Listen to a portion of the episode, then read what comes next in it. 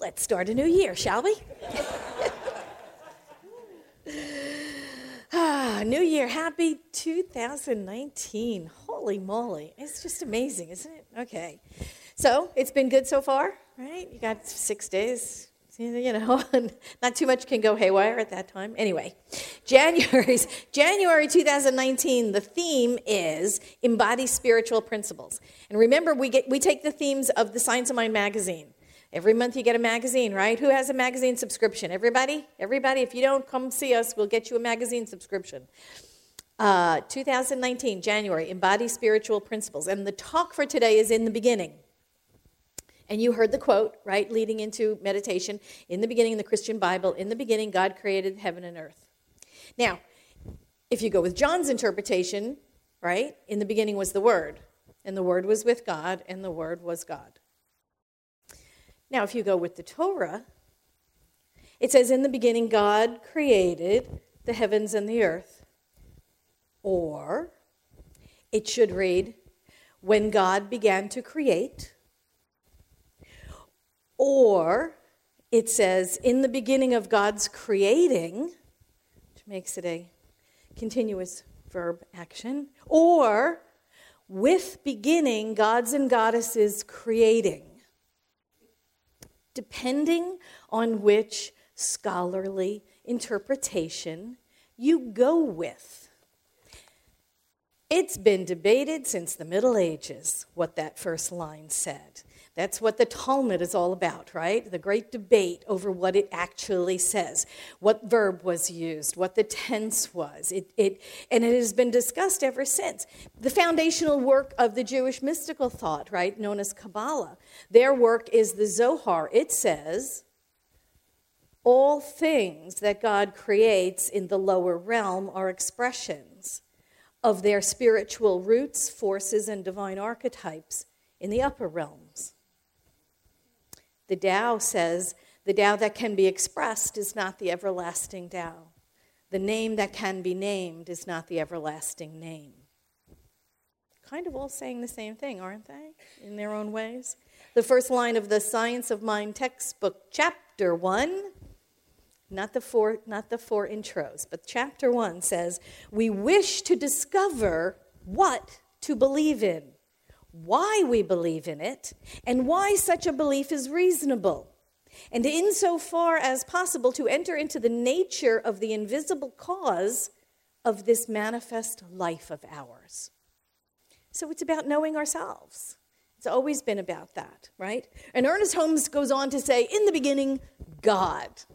Right? That's what he says. In the beginning, God. No material world, no system of planets, no visible form, pure intelligence spirit, endless being. That's it. Creating everything out of itself and continuing to create to this day. So, all of what all of it is saying is that everything is pure potential. In the beginning is pure potential. In the beginning is pure potential. Ernest Holmes says this The history of religion is a history of periodic breaking away from the older body and the formulation of a new body of disciples to whom had come new light and a more satisfying experience. And that's what we're doing, right? We are, Ernest Holmes said we're open at the top. So we are here to create this new vision, this new Jerusalem, whatever you want to call it, this new idea of satisfying life. We're not here to argue creation stories. I'm not going to do that, right? Which one is truth, you know? We could have that discussion forever and always, like they did in the Middle Ages. How many angels can dance on the head of a pin? Let's have that discussion, you know? There is no really clear answer to that. But if we take these creation stories for what they are, right? They're meant to tell a story. They're meant to, to convey a message. Every faith tradition has their own creation story. Every faith tradition has an in the beginning, right? Just like every good fairy tale starts with once upon a time, right? New York, where I grew up, every story started with, hey, Maron, you don't, you're not going to believe what happened here. right? Every story starts with something. Beginning stories are meant to convey a message.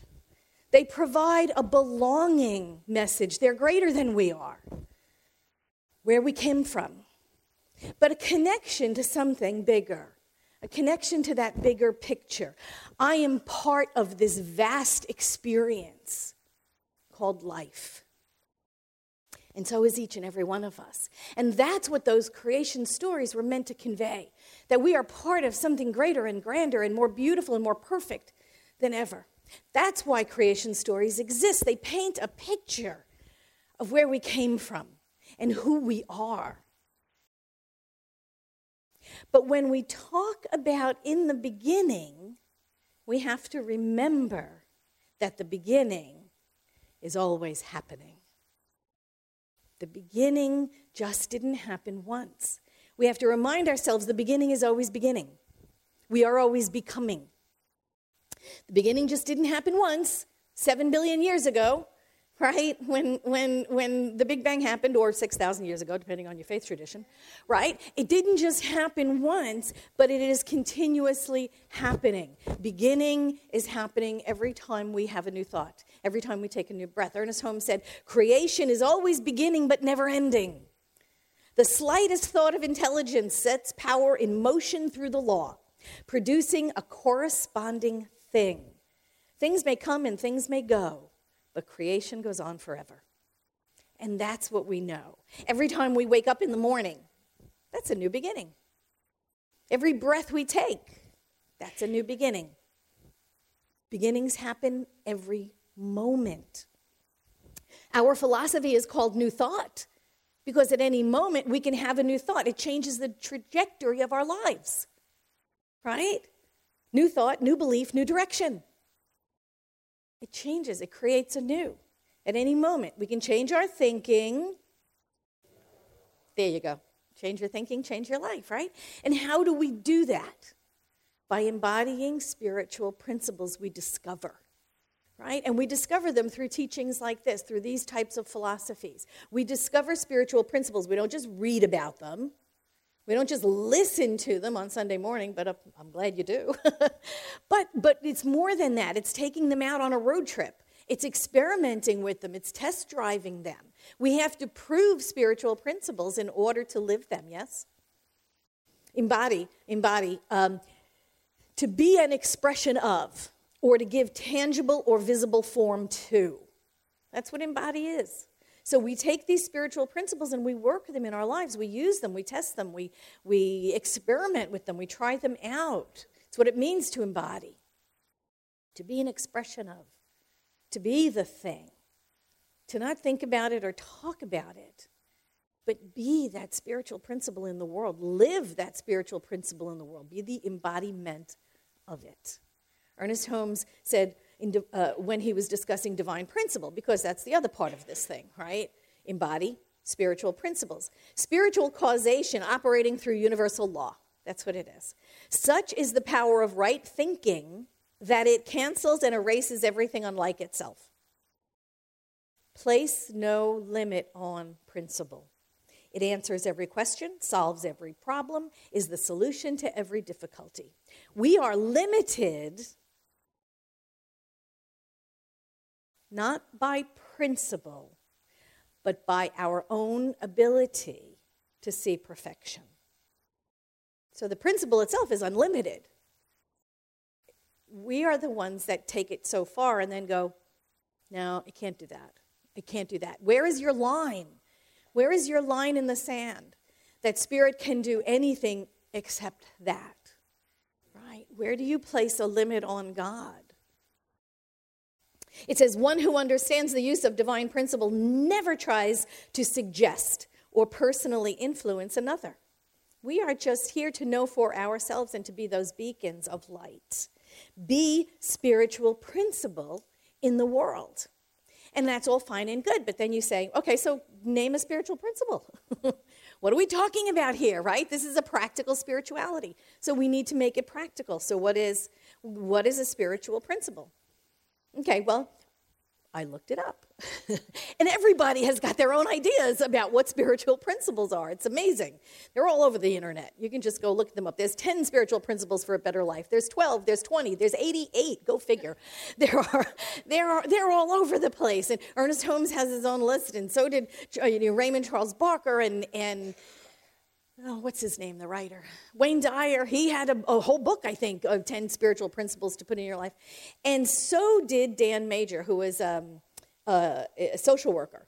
And so he wrote this book called Some Assembly Required, which I thought was kind of cute. Anyway, he had a group of uh, uh, 10 spiritual principles. And so looking through all of them, I kind of pulled the ones that were common to all of these lists. And number one on the list was acceptance. It's a spiritual principle acceptance. You can dislike situations and still accept them. You know the expression, you know, you've heard it around New Thought circles over and over again what you resist persists, right? You've all heard it. We've heard it to, you know, to death. Anyway, the end part of that, what you resist persists, what you accept, you can transform. What you accept, you can transform. So it's not about pushing stuff away, it's about going, okay, here I am, what am I going to do with it? Here it is. What do I do with it? Right? What you can accept, you can transform.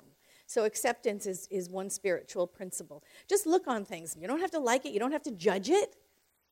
Just that's that's the way it is. It's like Byron Katie's work, Loving What Is, right? There it is. That's it. What do I do with it? Another spiritual principle, open-mindedness. open-mindedness. Respectful of and receptive to new information, open to things, but not attached to them. So I can believe what I want to believe, but I can absolutely hear you with an open heart. I can hear you, I can understand you. I may not agree with you.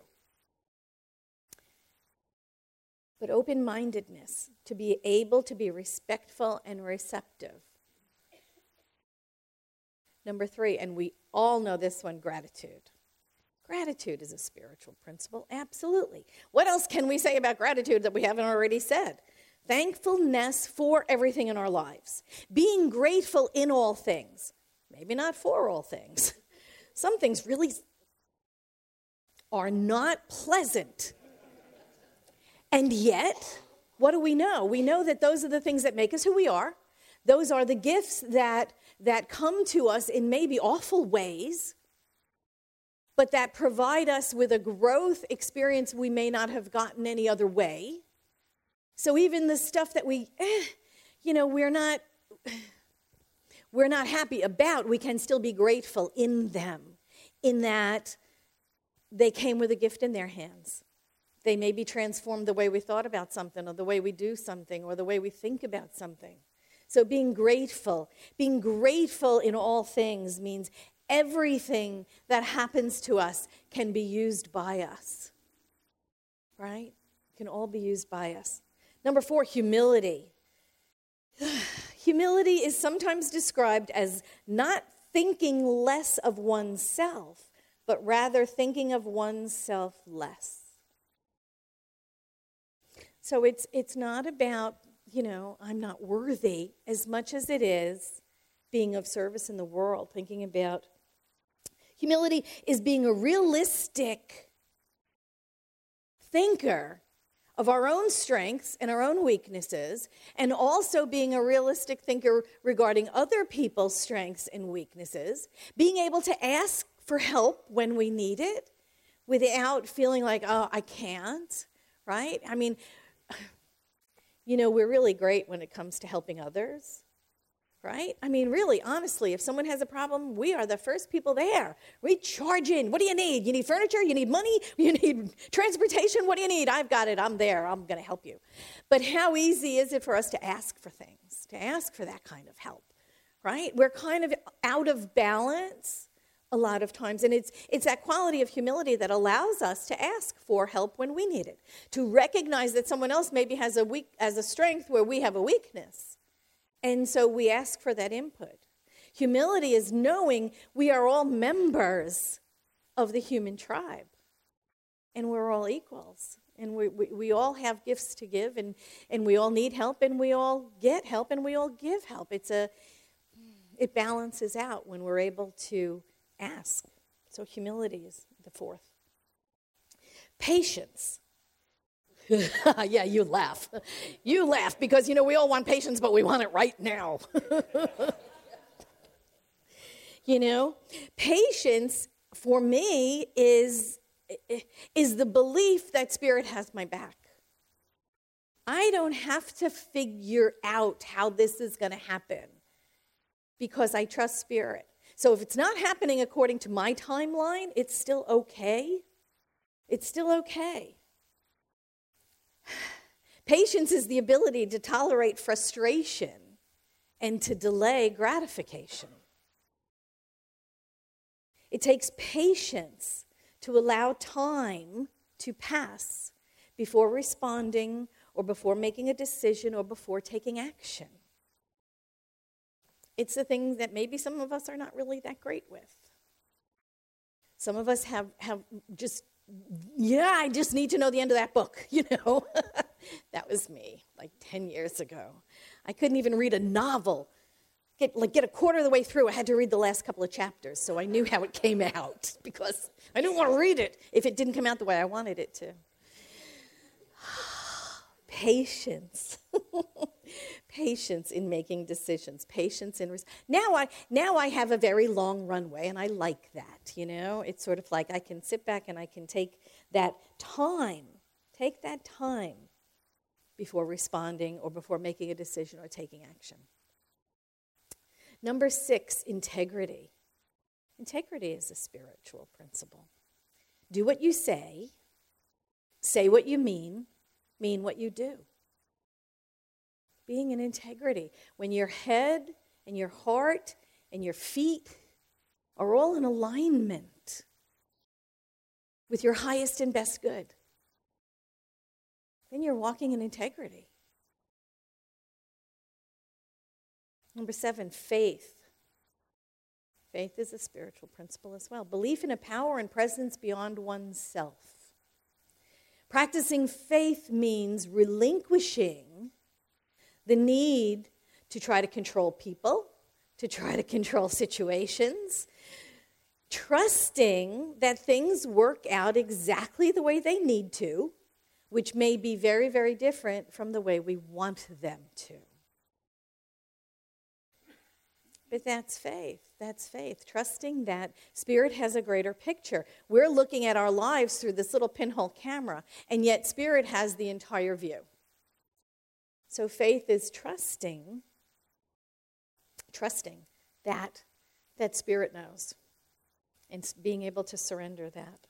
Number eight is forgiveness, and I don't even want to talk about forgiveness anymore after last month. I think we talked it to death, did we not?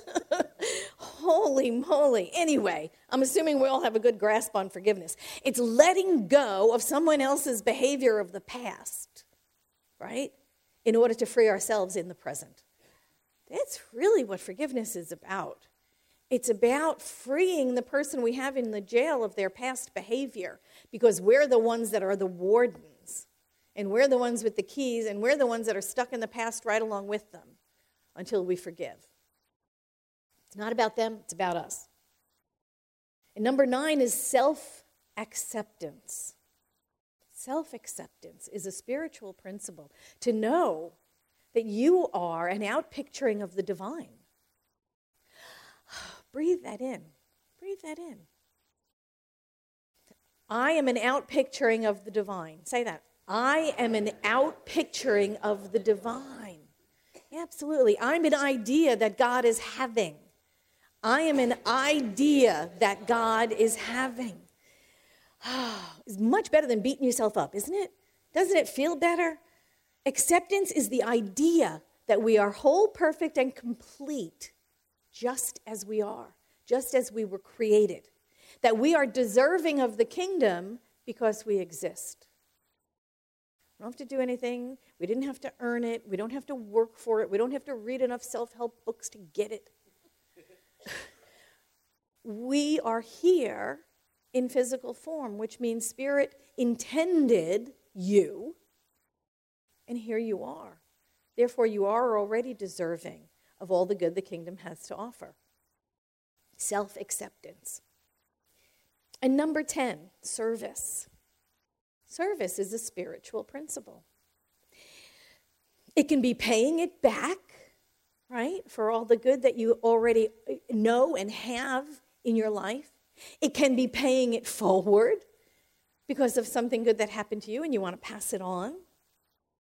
It can be a one time pitching in in an emergency, right? Clothes for the fire victims or whatever, whatever. It can be an ongoing commitment every week, every Wednesday, every whatever, you know, opening up the doors and serving cookies and, and coffee or whatever. Whatever it is, it's service to something greater. We always feel better when we're helping other people feel better. Isn't that true? We always feel better when we're helping other people feel better. It keeps us, and here's the thing it keeps us connected to each other and it keeps us connected to the whole. Which brings us right back to the beginning, doesn't it? Right back to the creation story of being connected to something greater than ourselves, which is what this is all about, which is what spiritual community is all about being connected to something greater than ourselves and, and knowing that the sum total is, is greater than, what is it? The total is greater than the sum of its parts.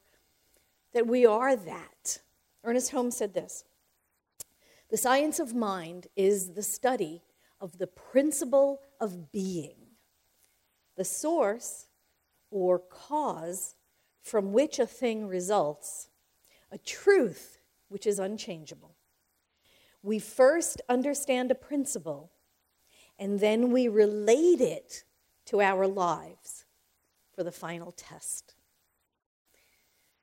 Welcome to 2019. We're going to take the spiritual principles out for test drive. We're going to use them, not just talk about them. We are going to put them to the test. We're going to prove the principles in our lives and we're going to up level 2019 bigger, better, more outrageous, more abundant, more prosperous, more loving, more joyous than any other year. How about that? How does that sound? Thank you.